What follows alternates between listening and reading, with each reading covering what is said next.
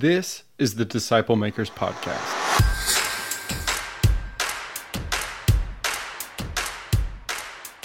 The following audio comes from the National Disciple Making Forum by Discipleship dot org. The theme was Disciple Maker, and Grace and Truth Living hosted a track called Women's Discipleship.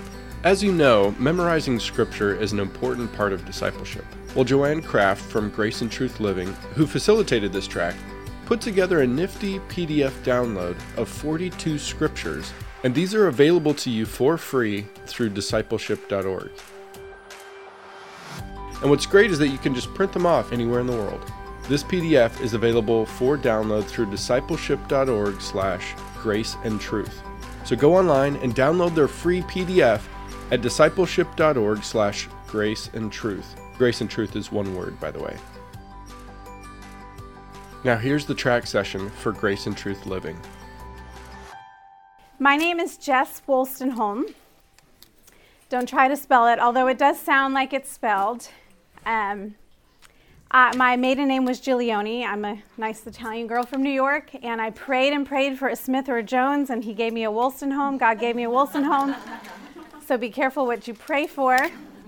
Um, I, we've been married fifteen years last month, and I still can't say it. I still struggle when I, to get it out. It just doesn't roll off the tongue. So um, I gave you the easy email address here so that you don't have to spell my last name.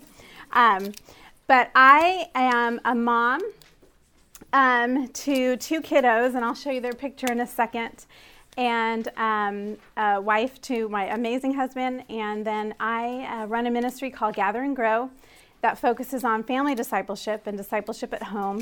Uh, I'm not actually talking about that today, although it will kind of play a part because of the history of my family and, and why I'm passionate about discipleship as a whole. So um, before I get started, though, I think you saw these yesterday if you were in here for Joanne or Jamie. If you did not um, get to write your email address down, we'll pass these around. And these are all of the ministries that we represent here. You can check them or not. Um, But we want to be able to connect with you and follow up after our time. So I will pass one down each side. Yeah, if you did it yesterday, you don't need to do it again. Well, yeah, you just pass it down. That'd be awesome. Okay. So this morning we're going to talk about everyday discipleship. And, you know, we've there's been such so many amazing sessions uh, yesterday that talked about um, discipleship, kind of one-on-one discipleship, and very, very intentional discipleship. Or maybe you you went to a session that was about how to start a program, a mentoring program. Um, and but today we're going to talk about everyday discipleship and creating a legacy of authentic living and gracious invitation along your journey with Jesus. And today's going to be a little bit different because we're talking about discipleship as as an attitude, as a posture in your life.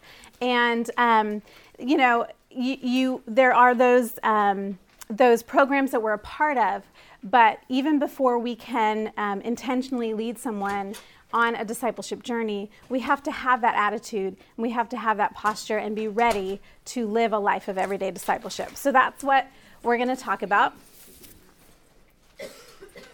So this is my family. Um, I have two kiddos. My daughter Hope is nine, and my son Joshua is six. Um, and like I said, I, I lead a ministry called Gather and Grow, um, where I help families disciple their kids at home. And because I believe that faith begins at home, even though um, church will always play a crucial role in discipling our children or discipling um, new believers, Um, what happens in the home, if, if our kids have the, the privilege of growing up in a Christian home, it starts there. And so I'm very passionate about um, what what happens in the home. And the reason that I am so um, passionate about discipleship is because of the legacy of my parents. This is my mom, Janet, and she passed away four years ago last month from pancreatic cancer. Um, and my mother was just this loving woman who who always had um, that spirit of invitation and that spirit of love, inviting people into her life and her home. And if you will indulge me for a moment, I want to read quickly just a piece of the tribute I wrote for her at her funeral four years ago. Good morning, welcome. Kathy, do you have handout any more handouts for those that just came in? Thank you. I wrote, in going through my mother's things, I came across a high school paper she wrote about her life. She must have been seventeen at the time. Besides getting lost in the story of her life from birth through high school, I was especially amazed by her level of self-awareness at such a young age. She described herself at seventeen exactly as I knew her. She wrote, "My wishes are these.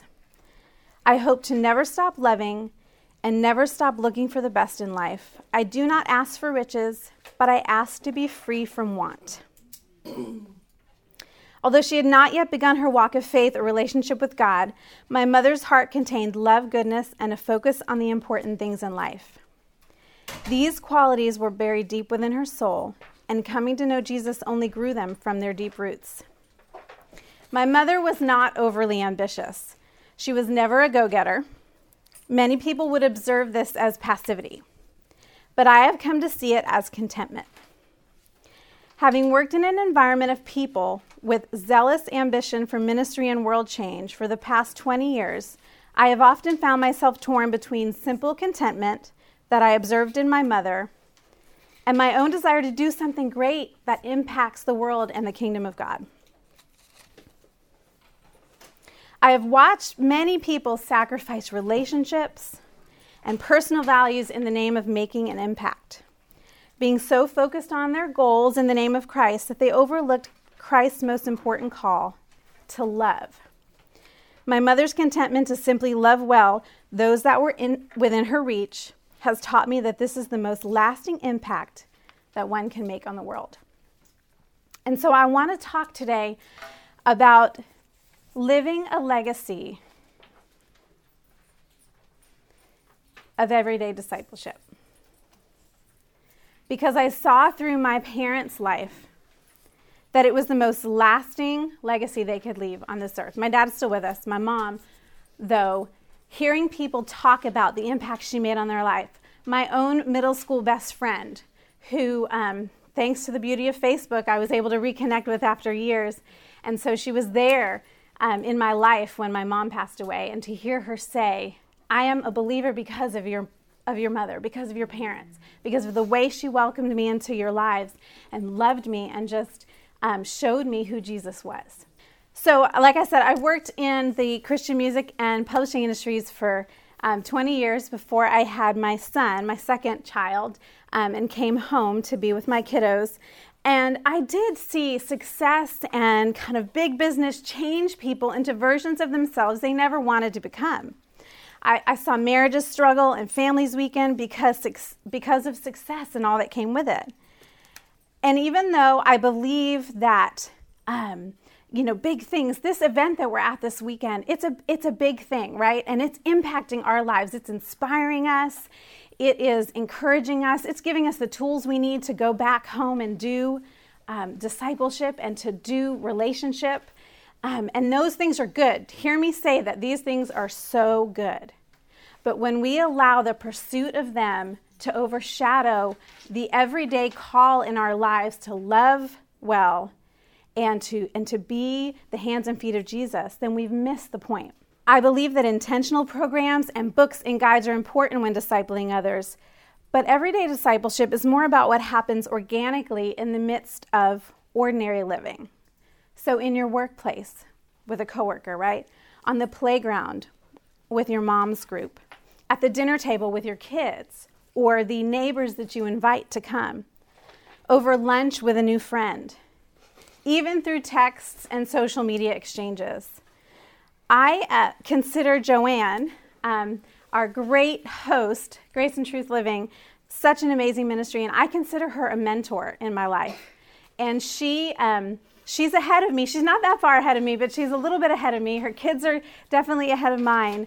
But the way that she speaks into my life uh, in, in a very everyday, ordinary way. We live in the same town, but we only get to see each other maybe three times a year. Life is busy, right? We know that. But just the text that she sends to me or the voicemail she leaves if she sees something on Facebook and the way that she speaks into my life, and I trust her, and um, it's it's enhanced my life. This is the kind of relationship that I'm talking about. What Jamie uh, talked about yesterday, were you in here for Jamie Hall's session? And what and what um, Joanne talked about, being the Mary and Elizabeth, those relationships are like crucial in our life. And they're going to happen, and we need to be intentional in seeking them out and, and using the right tools to walk those out. But we also can live a life of everyday discipleship where it's just organically happen, happening. So everyday discipleship is a lifestyle, a posture and a culture that when developed within ourselves can strengthen and enhance any formal program or effort to lead someone on their journey with Jesus. A lot of times, everyday discipleship is what turns into those mentoring relationships, where you're just being you, awesome you, and loving people and noticing people, and then that's when you can identify those, those in your sphere that you can influence. So I want to read a quote from this book, um, Long Obedience in the Same Direction. This book made a huge impact on my life this year in studying about discipleship. And the author, Eugene Peterson, he talks about discipleship as a pilgrimage. And he says, the Christian life is going to God. In going to God, Christians travel the same ground that everyone else walks on. The difference is that each step we walk, each breath we breathe, we know we are preserved by God. We know we are accompanied by God. We know we are ruled by God. And therefore, no matter what doubts we endure or what accidents we experience, the Lord will guard us from every evil. He guards our very life. We Christians believe that life is created and shaped by God, and that the life of faith is a daily exploration of the constant and countless ways in which God's grace and love are experienced. So some people surrender to Christianity thinking it's the key to life on Easy Street. You and I both know that that is not true, right? Anybody have a life on Easy Street? I want you to disciple me. Because but when we live an authentic Christian life and travel our own authentic journey of discipleship, inviting others along in the process, we see what he says, what it means to be ruled and preserved by God. And that is what I observed in my parents' life. So my parents grew up Italian Catholics in New York, and they met on a blind date. And my uh, my grandmother, my dad's mom, who is the faith matriarch of our family, she had gotten saved. And so, and she is a bold woman. God knew that he needed her on his team. So he grabbed hold of her, and then she led my parents to the Lord while they were dating. My sister was a honeymoon baby, so they went right into life with family, because that's what you do when you're Italian. Anybody Italian in here? That's what you do, right? You have babies, right? I did not do that, but that's what you did. And so um, I guess you could say that we grew up in our faith right alongside my parents, and it was awkward. Um... Probably the best example of that I have is that when I was little, I wanted to take dance classes, but my parents got saved in a Pentecostal church, and that and dancing was a sin. And so, you know, they, they grabbed onto that. That's what they were. That's what they were told. That was the culture then. And so I was not allowed to take dance class until I was ten. And when you start dance class when you're ten, they put you in a class with, with five-year-olds. And I have the picture to prove it in my costume. I went through one season of dance, and it was right when I was in that like prepubescent chubby stage, okay? I, I, I could not fish out the picture, but I, I, I didn't try very hard, I'll be honest. Um, but it was something like this, me the ten-year-old, and then all the five-year-olds around me. It was so, so awkward. Um, and it, made, it, it did make an impact on my life. I have since forgiven my mom for, for allowing that. I would never allow that for my children. She didn't know any better. They were stumbling through their, their own discipleship journey, but they invited us along in the process. So we had this front row seat to this very authentic, awkward journey of just learning what it means to be a Jesus follower. There were there were rules in the beginning that, you know, they finally let go later when they grew up in their faith, and they were trying so hard to do it right.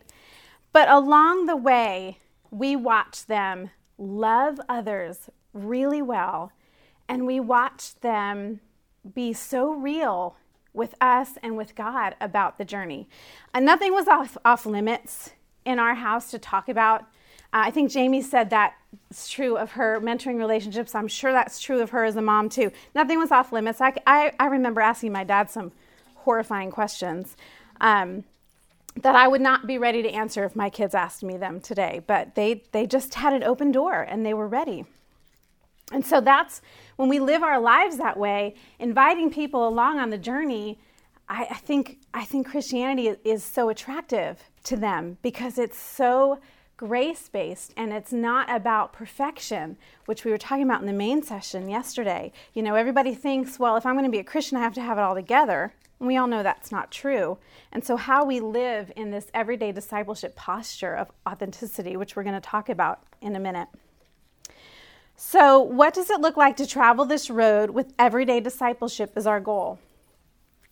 And how can we teach others to do the same so that our lives impact as many people as possible as we journey with Jesus? Well, before I do that, I talked about, you know, um, watching people kind of sacrifice their values or their their personal lives in the name of doing something great. Uh, I and. As my when my mom passed away and thinking back over her life, you know, because you go to you go to a memorial tribute and everybody tells you all the awesome things that somebody did. And as I'm pondering what I can say about my mom, I could say she loved well. Well, to a lot of people, that's not very significant. I knew that it was because I watched it. Um, so as I was wrestling with this and in my own life, you know, being in a place where now I have these small children and I'm not in my career anymore. God, what are you calling me to do? What is it that you want me to do? What does that look like? And I and I felt like God was um, giving me this picture of what I like to call micro impact. And it was all these small circles. And it looks kind of like that. But I'm going to redraw that because after sitting here this weekend, you know, you can see that maybe this event or this organization is a, a bit of a bigger circle. But here's all of us attending, and then we go home and we disciple others. Maybe it's our coworker, our sister, our kids, the neighbor.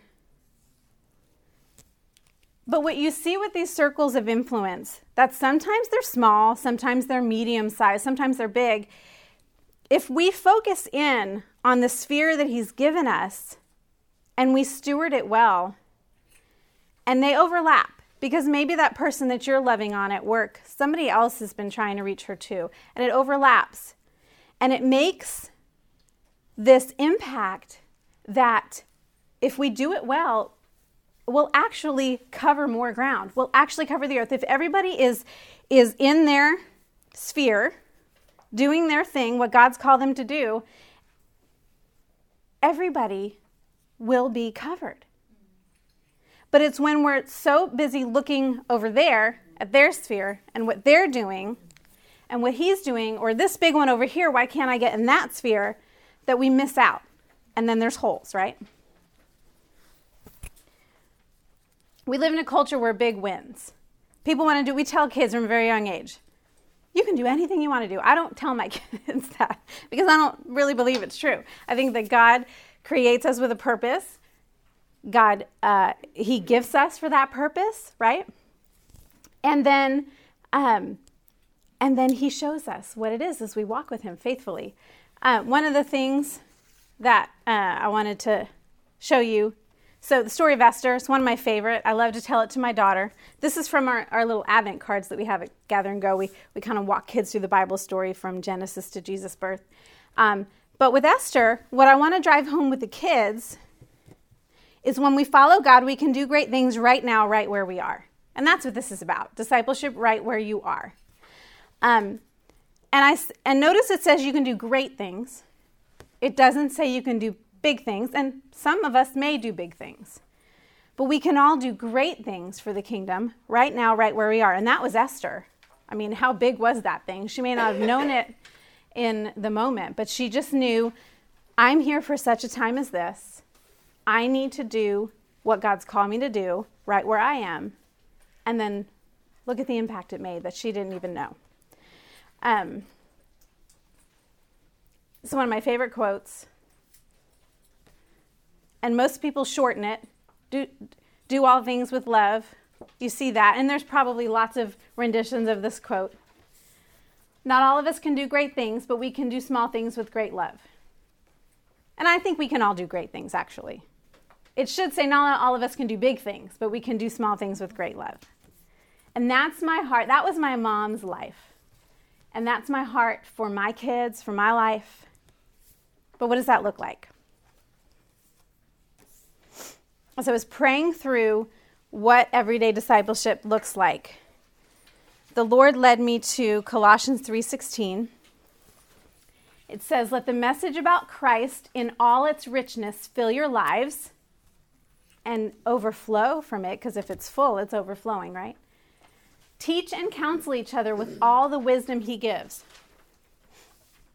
Sing psalms, hymns, and spiritual songs to God with thankful hearts." And that's in the New Living Translation. Forgive me, I write for kids, so I have to use the easiest translation of the Bible, so I just kind of get used to it. But I loved the wording there. So um, it, it basically says the same thing, though, in all translations. Sing psalms, hymns, and spiritual songs to God with thankful hearts. And that's what struck me the most about this passage, because I believe it's a beautiful picture of the Christian community in unity. Paul encourages the church to use these tools to teach and counsel, to disciple one another on the journey of faith. Now, to call them tools, psalms, hymns, and spiritual songs, to, to, to call them tools sounds a little, a little too practical or too functional. But I believe that in the midst of everyday discipleship, we can look to these methods of expression and connection and their characteristics to help us lead others. So let's look at them. Psalms. Well, the Psalms are words of authenticity and relationship. The psalmist is very raw in his expression, right? In his relationship with God, being so real about what he's feeling, what he's going through.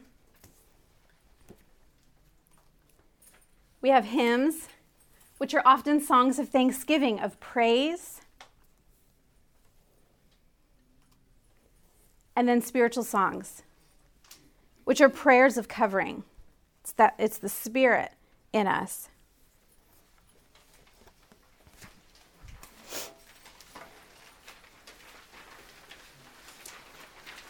So what are the characteristics of a life that utilizes these discipleship tools? I was thinking through psalms, hymns, and spiritual songs. Okay, what, what would it look like if our lives just operated with those things at all times that we are instructed to use in, in community, in teaching and counseling one another?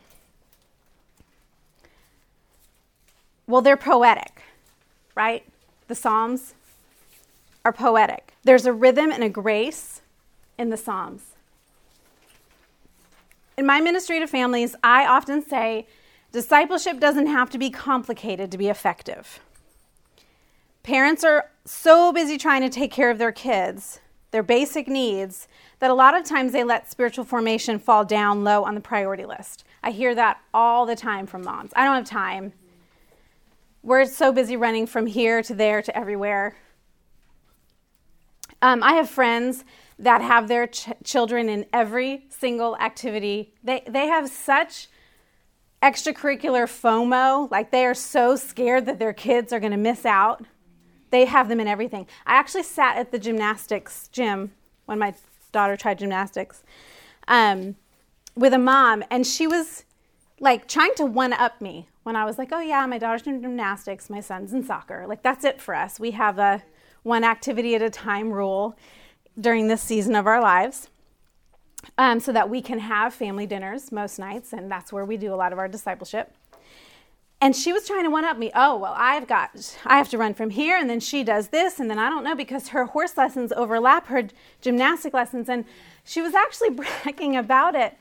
And I, I felt so bad because I thought, you're missing it. You are missing it. And so when we fill our lives to overflowing like that, and hey, there are seasons for it. I have um, friends with teenagers that tell me, just wait, you're not going to be able to have that rule, you know, and we'll see. I hope that we, um, you know, start as you mean to go on. So we have created a culture in our home that that um, that values family time. And so, I, you know, I pray that we can we can protect that. But I know every family is different. But we need to make room for these for these things, and not just in our families, but in our lives. And when we do, there is a there's a rhythm and a grace that we can follow. And we're going to talk about that a little bit later. But, you know, in in our ministry, we follow the the calendar, because I think for families, especially school families, um, there there's a, a rhythm to the calendar, to our, you know, summer break, and then back to school, and then Christmas time, and Easter time. And so we uh, encourage families to follow that rhythm of the calendar for your discipleship at home.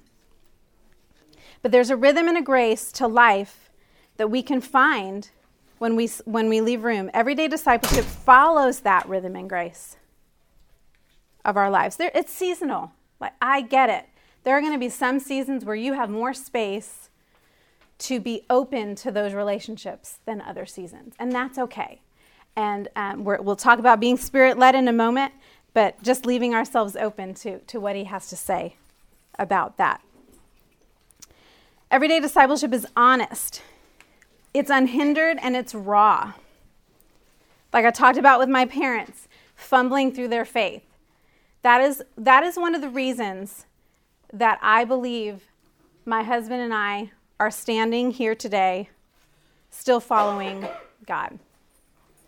So when my husband and I decided it was time to start a family, or or I should say we heard from the Lord, we were on di- we were not on the same page about this. So I believed, as my little Italian girl, right? You get married, you have kids, you procreate. Like that, the Bible tells us clearly this is what we do. And my husband did not feel like it was time. And we were in our marriage three or four years before he came to me and said, Because because we were not seeing eye to eye about this. And I said, and he said, I need a clear word from the Lord that it's time to start a family. Because when it gets hard, I need to be able to look back and say, he told us it was time. Well, he meant when parenting gets hard. But what he didn't know was the same month that he came to me and said, okay, it's time, I found out that I would have trouble conceiving. And I thought that that was a cruel joke. But now, looking back, I know it was all part of God's story for our lives. And so we went on to travel a road of infertility and multiple miscarriages. We lost two babies before my daughter Hope was born. We lost two babies before my son was born. Um, and, and in that process of loss, we had a lot of people surrounding us. And we had mentors and leaders saying all the right things, quoting all the right scriptures, praying over us that life in your womb is going to, you know, live. We're praying for strong life, and then we lose the baby. It could have been very confusing to us. We also had friends that just sat and wept with us. And I have to tell you, it was those that were just present, just letting us grieve our losses, letting us wrestle with the why, God, are you allowing this? That's what helped us. That's what had the greatest impact on our long-term faith. My husband and I grew up in the church. We we knew, we believed that God was good. We knew it. We knew it all. We had a deep relationship with him at the time. But we would later go on to have even greater loss. And I remember being in my room one day, and it was after I had my daughter Hope, and then um, I had lost another baby when we were believing for my son, and um, I just was praying and making my bed and saying, God, I don't understand. You know, why are you allowing us to go through this? Maybe you don't want us to have another biological child. What are you saying? And I heard him clearly say, I am letting you walk through this because someday the stakes are going to be higher. And I didn't know what he meant. I thought, okay. So we just kept walking, you know, through life. We got pregnant with my son, an absolute complete miracle. Doctors were baffled.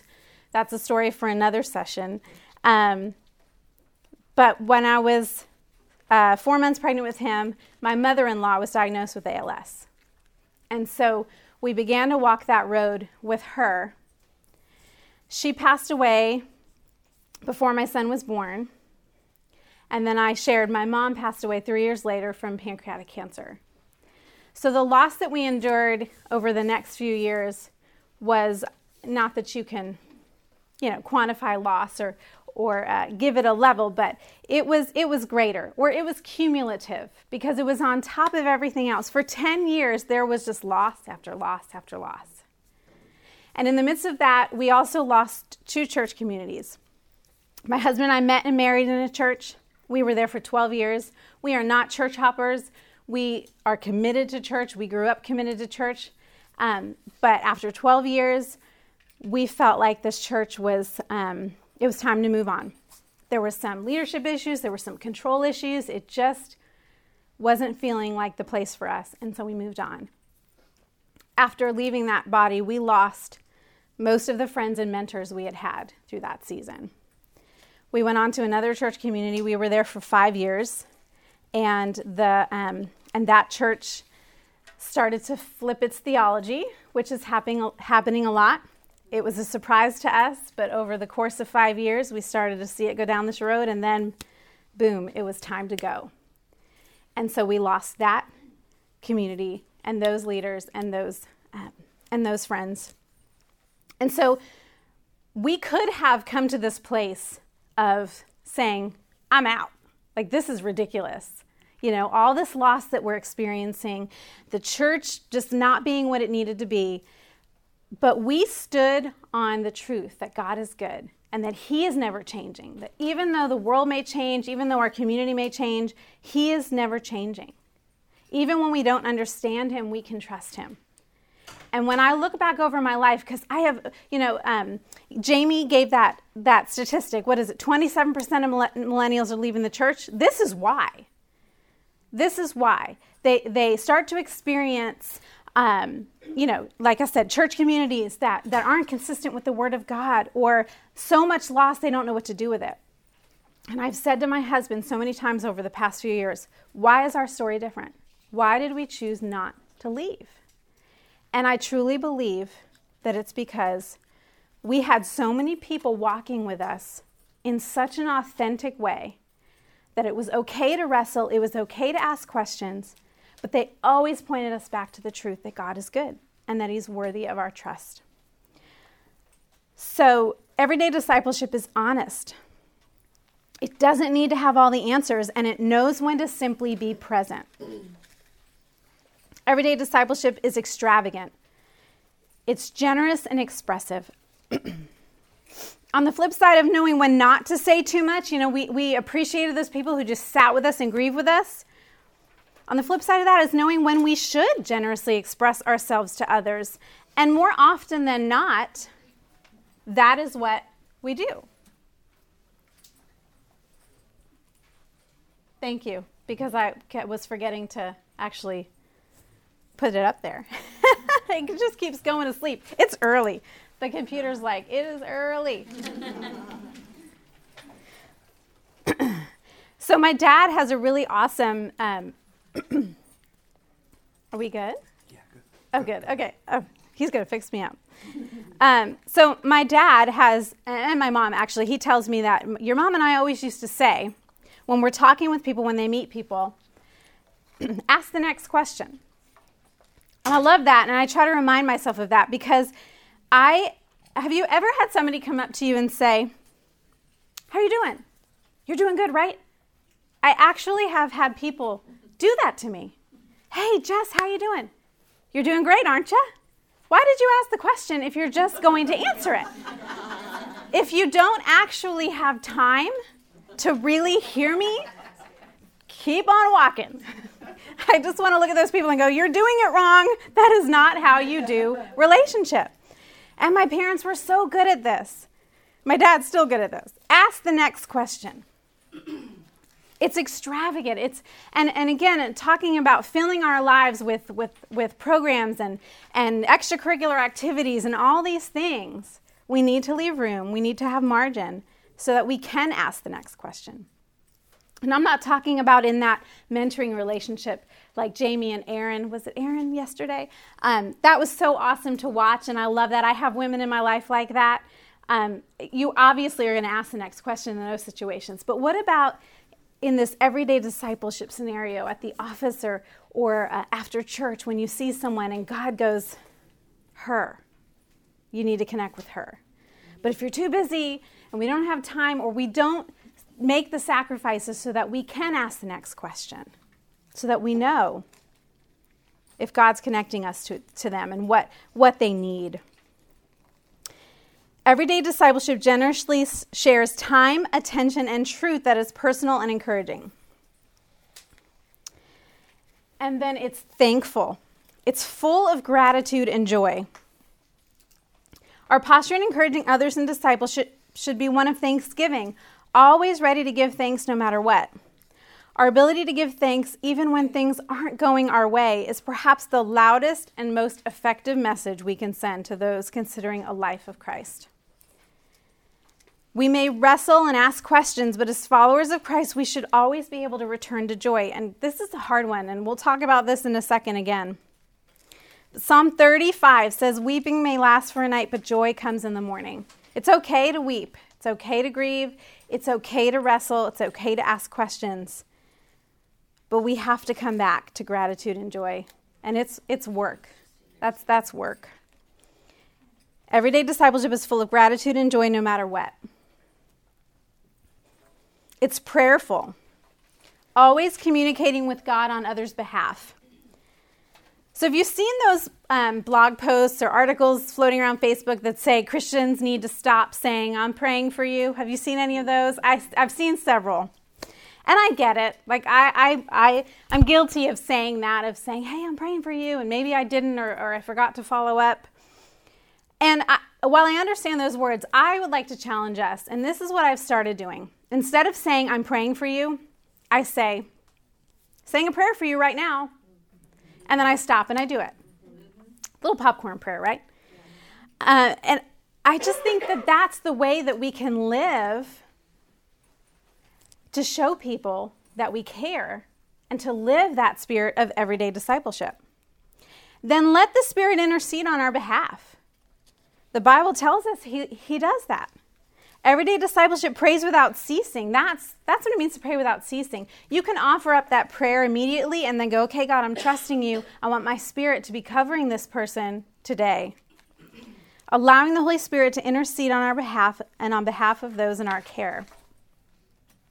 And then likewise, it's spirit-led. It's in tune with his leading. As disciples and disciple makers, we are led by the Spirit, not only in prayer, but in every decision and conversation we have daily. Everyday discipleship is spirit-led, knowing that in him we live and move and have our being. So what keeps us from the, living this kind of life? Because I, I think we all agree, like, this is what this is what life should look like, right? So what keeps us from, from living it? Anybody have any thoughts? Unintentional. We're unintentional? Yeah. Not being intentional. Not being intentional. Selfishness. Selfishness. Oh, yeah. Too busy. Too busy. Yes. All of those things are true. The one that I want to focus on is this one. We're missing it. And th- I'm speaking to myself here too, because sometimes I feel like I've been in a bad mood since my second child was born. Man, I love those kiddos. Yesterday was my birthday, and Joanne said, go home and be with your family. Just do- go do something with your family. And so I went home, and I met them at home. We were going to go to a local dinner because I didn't want to be out late. My son ran through the street. My dad lives down the street. My son ran home in the pitch black dark and almost got hit by a car as we were trying to get in the car because he wasn't obeying. And then after I had to correct him, he, he this is how he responds to correction. Then he just wanted to be close to me and snuggle. And so the whole time I'm eating my, my um, birthday dinner, he's like trying to get back in my womb. It was so unkind. He was just like, Mommy, I love you. And I just, I was like, ah! I said, Joanne, I should have stayed here. And no, I'm, I love my kids. And um, but, you know, motherhood is hard. Life is hard. There's a lot of things that try to rob our joy. And I think Christianity hasn't been attractive for some time now to a lot of people.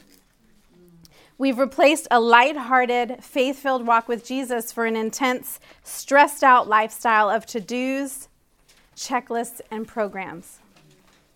And those things are good when we keep them in balance, right?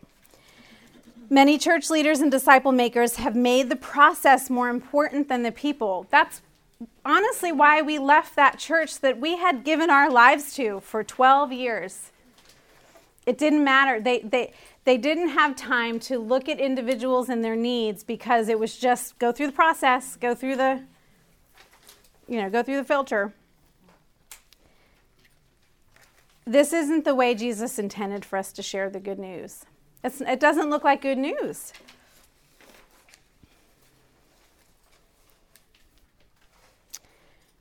So I want to shift here a little bit. We're going to go back into what this looks like. Um, but I know that this is a struggle for a lot of us, especially as women, because we're so busy. We're so worn out trying to go big or go home that we're missing the real opportunity for everyday discipleship. I call this P T O discipleship. Have you ever served on the P T O? Raise your hand if you've served on the P T O. Okay, my phone is ringing and the texts are coming. It's the P T O. We're doing a grandparents, they, they did you too? I'm not alone. Group text, group text with fifteen women. Lordy, lordy. We're doing a grandparents breakfast on Tuesday. And so, you know, it's got to be big. We got to do it right. And we do this a lot. I used to work in women's ministry. I used to work for a, an author and speaker. Um, and I booked her events. And so the the women would call me and say, what would Angela prefer, hot pink or leopard print, you know, decorations on the table? I don't, she, I don't think Angela cares. She really just wants to come share Jesus with you. And it, I love good, like in here in Middle Tennessee, everything's pretty. Like, you walk into the church and the coffee shop and the wood on the wall. And, hey, I've got that wood on my wall in the house. Like, I love, I love pretty things. And I love to do things excellently. But when we have a lot of fluff, and us women are drawn to fluff, we want to make everything so awesome and so perfect, right? The perfectionist in us. I never thought I was a perfectionist because normally I'm like, whatever, it's good enough. But when I did the Enneagram, are you guys familiar with the Enneagram? I'm a one. It shocked me too. I'm still trying to figure it out. But there are certain things I like certain ways. But we're not talking about P T O discipleship here. I want you to remember that when you go home. I'm not doing P T O discipleship where there's just a lot of fluff and it doesn't go deep, you know. We're just trying to get it done and get it done big. We're talking about Jesus' journey discipleship, where we live out our lives in relationship with people in our sphere and point them to him. No extravagant homecoming floats that everybody's up until midnight doing for five nights in a row. No unnecessary door prizes or sign-up forms. Just authentic living and gracious invitation. And before we talk about what that looks like, I'm going to read you Matthew eleven, twenty-eight through thirty and the Message. Because more than giving you, you know, the steps you need, because that would be totally against what I just said, the steps you need to, you know, put on your checklist so that you can get it done right, I want to help you get into that attitude and that posture of uh, everyday discipleship by maybe taking care of you for a minute. So Matthew twenty-eight through thirty in the Message. I like it in the Message. When I was seeing a counselor during uh, all of the loss that we went through. She had me read this in the message. I had never read it in the message, and um, it's really powerful. It says, are you tired, worn out, burned out on religion? Come to me. This is Jesus talking. Get away with me and you'll recover your life. I'll show you how to take a real rest. Walk with me and work with me. Watch how I do it. Learn the unforced rhythms of grace. I won't lay anything heavy or ill-fitting on you. Keep company with me, and you'll learn to live freely and lightly.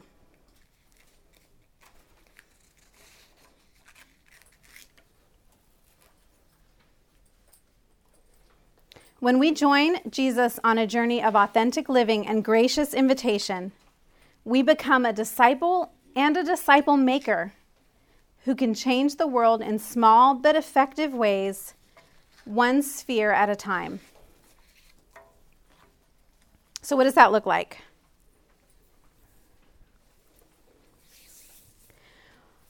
Well, when I was thinking about what authentic living looks like, I thought of some not statements. What discipleship is and what it is not. An authentic life of everyday discipleship is grown from intention, not perfection. We're talking a lot this weekend about being intentional. That just means that we plan for it, that we're ready for it, doesn't mean we do it perfectly. It's transparency, not privacy. Now, there's always, you know, going to be boundaries and guidelines. There should be. We can't just live our life, you know, completely open for all to see. But it's a spirit of transparency, of saying, I'm just going to be real about that. It was so refreshing in the main session yesterday to hear them say, you know, talk about living out our, our junk. And there's been a few um, big, big leaders in in the church lately that have shared struggles, family struggles, a prodigal child, or, you know, and as someone who does family discipleship, and I only have kids age nine and six, I think, oh my gosh, if something happens, like, I'll be a fraud. There's no, just because I talk about Jesus every night at the dinner table with my kids does not mean that they're going to choose him. They're going to have a good chance of choosing him, and I'm going to do everything that within me to point them in that direction and to authentically lead them to Jesus. But then it's up to them. And so for a leader to be able to say, hey, my son walked away from God, that's so refreshing for them to be that transparent. That's attractive to an unbeliever. It's attractive to me, but to an unbeliever especially. It's contentment, not comparison. Like we said earlier, it's looking at the sphere that he gave you and saying, all right, God, this is these are my people. This is my lane. We talk about being in our lane a lot, not comparing to the next guy, next girl. It's connection, not control. And this one I got to give credit to my friend Jeannie Cunyon. She wrote a book called Mom Set Free. And in the book, she shares uh, um, the manifesto of a mom who's living by grace and who's set free from just all the pressure and the lies that we often struggle with as moms. And in it, she said, I choose connection over control. And that was like, God was like, bing, bing, bing, bing, bing. That's you, that's you, that's you. Because I didn't know I was a perfectionist. I didn't know I was a control freak until I had kids either. But man, that second one came along and it was like, clean up all the toys and, you know, get all the clutter away. And I just want control over my environment. I need it to feel, look and feel a certain way if I'm going to be able to function. But God said, man, you are choosing to control your environment more than connect with your kids. And how often do we do that with the people in our lives, the friends or the neighbor? That's hard. That may be hard, but, you know, you need to, can't control how long she'll talk at the bus stop, but I need to I need to show Jesus to her. And then it's freedom, not fear.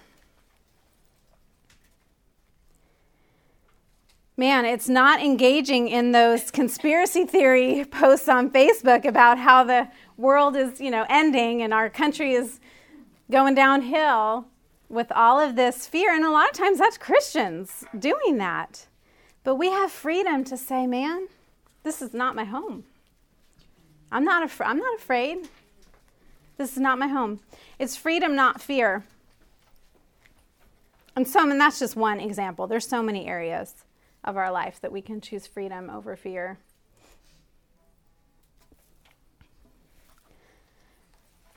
And then a life of gracious invitation. What does that look like?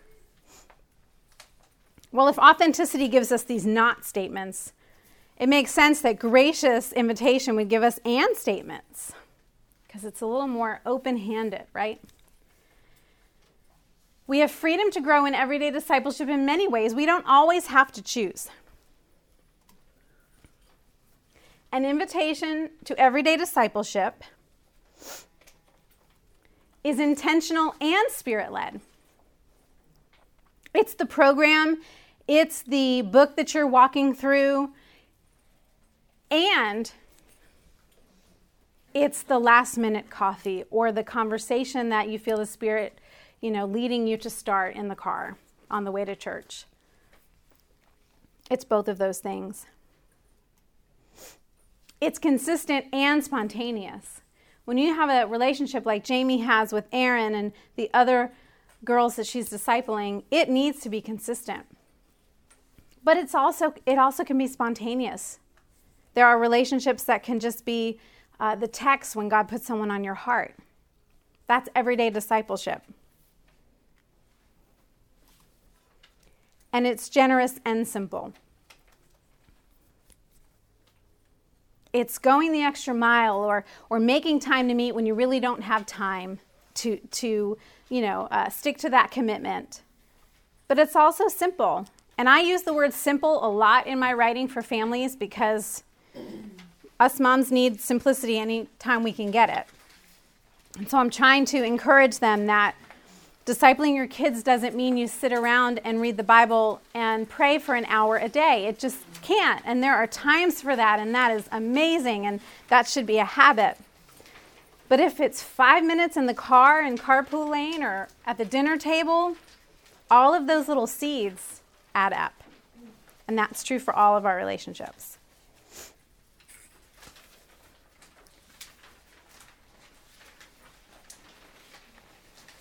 So the reason I have my phone up here is because I'm going to play, I want to go into a time where we can um, just refocus. Sorry, I'm so technologically, where did that guy go?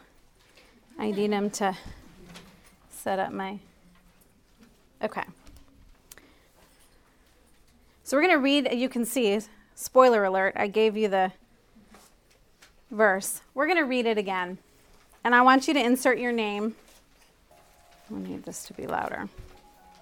There we go.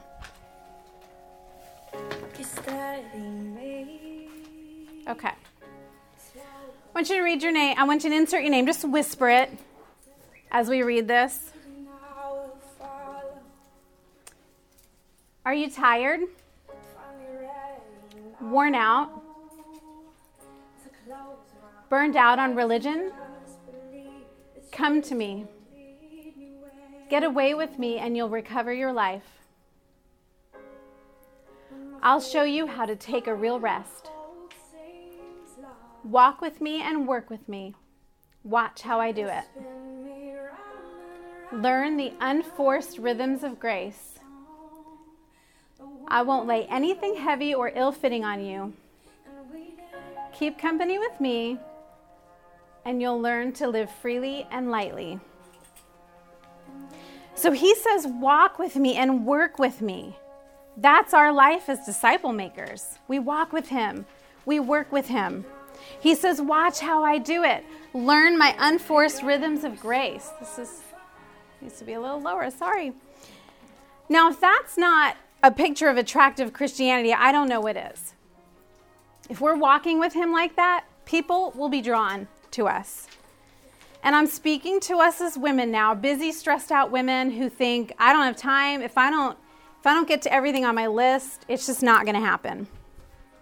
We don't have time to be authentic. But right here in Matthew eleven, he tells us we're going about it all wrong. When we walk with him along this journey, that's no different than the hard and broken road everyone else is traveling, except we get to do it with Jesus. We get to travel with him. And so I want to, I want you to close your eyes right now and picture with me. Okay. Close your eyes right now and picture with me. You're walking along this dirt road. It's dusty and dirty. And as you walk, you can see brokenness all around you. Picture it. Broken dreams, relationships, health, it's all there. And in the midst of those broken things are the people you encounter along the way. But rather than pushing past them to insert, insert yourself into each scene and fix what's broken, you're instead walking in step with Jesus. You're stepping lightly, even dancing from time to time, with arms extended in worship. And as you travel with this posture and grace, others reach out to touch you. They're drawn to you. How can she dance so freely and lightly, they ask. I want what she has. I want to journey with her, like her. And what they're saying is, I want to journey with Jesus. They don't even know that that's what they're saying. And it's hard. I know it's hard to live like this. You can open your eyes and see that maybe that road will look a little more like this if we if we travel that way. I have a hard time dancing through life. I didn't think I would be in this season of my life without my mom. My my son never met one of his, well without both of my My my children don't have grandmothers. They actually have a step-grandmother now that is a godsend, but they don't have their grandmothers. I didn't think that that would be my story. So I have had a hard time dancing through life in this season. But I know it's possible because I know that he understands that hurt, that loss, and that's the truth that I want the other people in my life to understand. That's what I want them to see me doing, is that even though, yes, what we've been through is hard, what you've been through is hard, even still, he is good, right? Yes. That's what discipleship is about, is letting them see that in our lives. But doing that in small and significant ways. What if small is the new big? That's what I like to say. What if doing that small thing really well, fully present, and with our whole heart is the key to making a long-lasting difference? What if making micro-impact is the way God wants us to create big change? What if we all dig deep in the soil that surrounds us to cultivate change within our sphere? And then what if those spheres remain small and well-tended, and because they overlap and intertwine, together we change the world? What if our families remain strong and our integrity intact because we stop stretching ourselves beyond our limits in the name of Jesus? What if he received fuller, more authentic glory because all of all we do in his name is done in balance and according to his word? What if instead of going a mile wide and an inch deep, we just dig deep? I'm going to pray for us. Dear God, thank you for being present and walking with us. Thank you that we can dance along this dirty, dusty road and call it beautiful because you're by our side. I pray right now that you would remind me and every woman in this room as they go from here and back into their everyday lives what that posture looks like, what it means to dance with you and to and to live authentically and with gracious invitation to those that are in our sphere. Help us to know how to dig deep in that small and maybe growing into big sphere that you've given us in our lives. show us each step of the way how we can be disciple makers in our ordinary lives. In Jesus' name, amen. Thank you. Yeah, oh, we have a question. Yeah, yeah, absolutely. I think we're good, right? It's only eight fifteen. I, I heard people leaving, so I was kind of thinking, oh, no, we got to wrap up. But we've got a few minutes for questions if you have any. What might that be? What does that look like? Yeah. Yeah, yes. Got it, yes. She asked, I talked about asking the next question. And uh, tell me your name. Leanna. Leanna. I couldn't uh-huh. see it. Uh, Leanna asked, what does it mean to ask the next question? Well, that's a great question. Uh, it depends. It depends on the situation that you're in. But if you are, you know, if you, let's think of the scenario after church. Everybody's running out. You know, it went long. They're hungry. They're, they want to get to the car. They want to get to lunch. Um, and you see someone and they're like, hey, how you doing?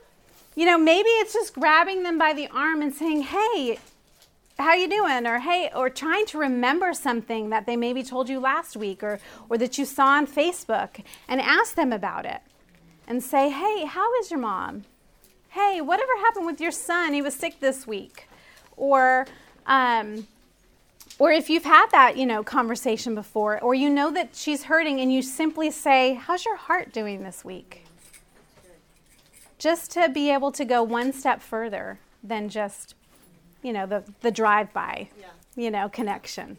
Yeah, it's a good question. Thank you. Any other questions? It's not really a question, but the spirit-led, what was that, the words with that? Yeah, um, I just want to make sure I say it right. My memory's not what it used to be. Um, spirit-led, being in tune with his leading. Everyday discipleship is spirit-led, knowing that in him we live and move and have our being. And that's part of when we're dancing with Jesus. You know, the Spirit is alive in our life, and he's leading us. Awesome.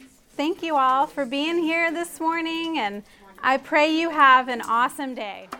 You've been listening to the Disciple Makers podcast. The message you just heard was from Grace and Truth Living's track at the National Disciple Making Forum. Download their free P D F giveaway that has forty-two printable scripture memory cards. It's at discipleship.org slash grace and truth. You'll find dozens of other great resources for discipleship at discipleship dot org as well. May the Lord bless you as you seek to grow as a disciple maker.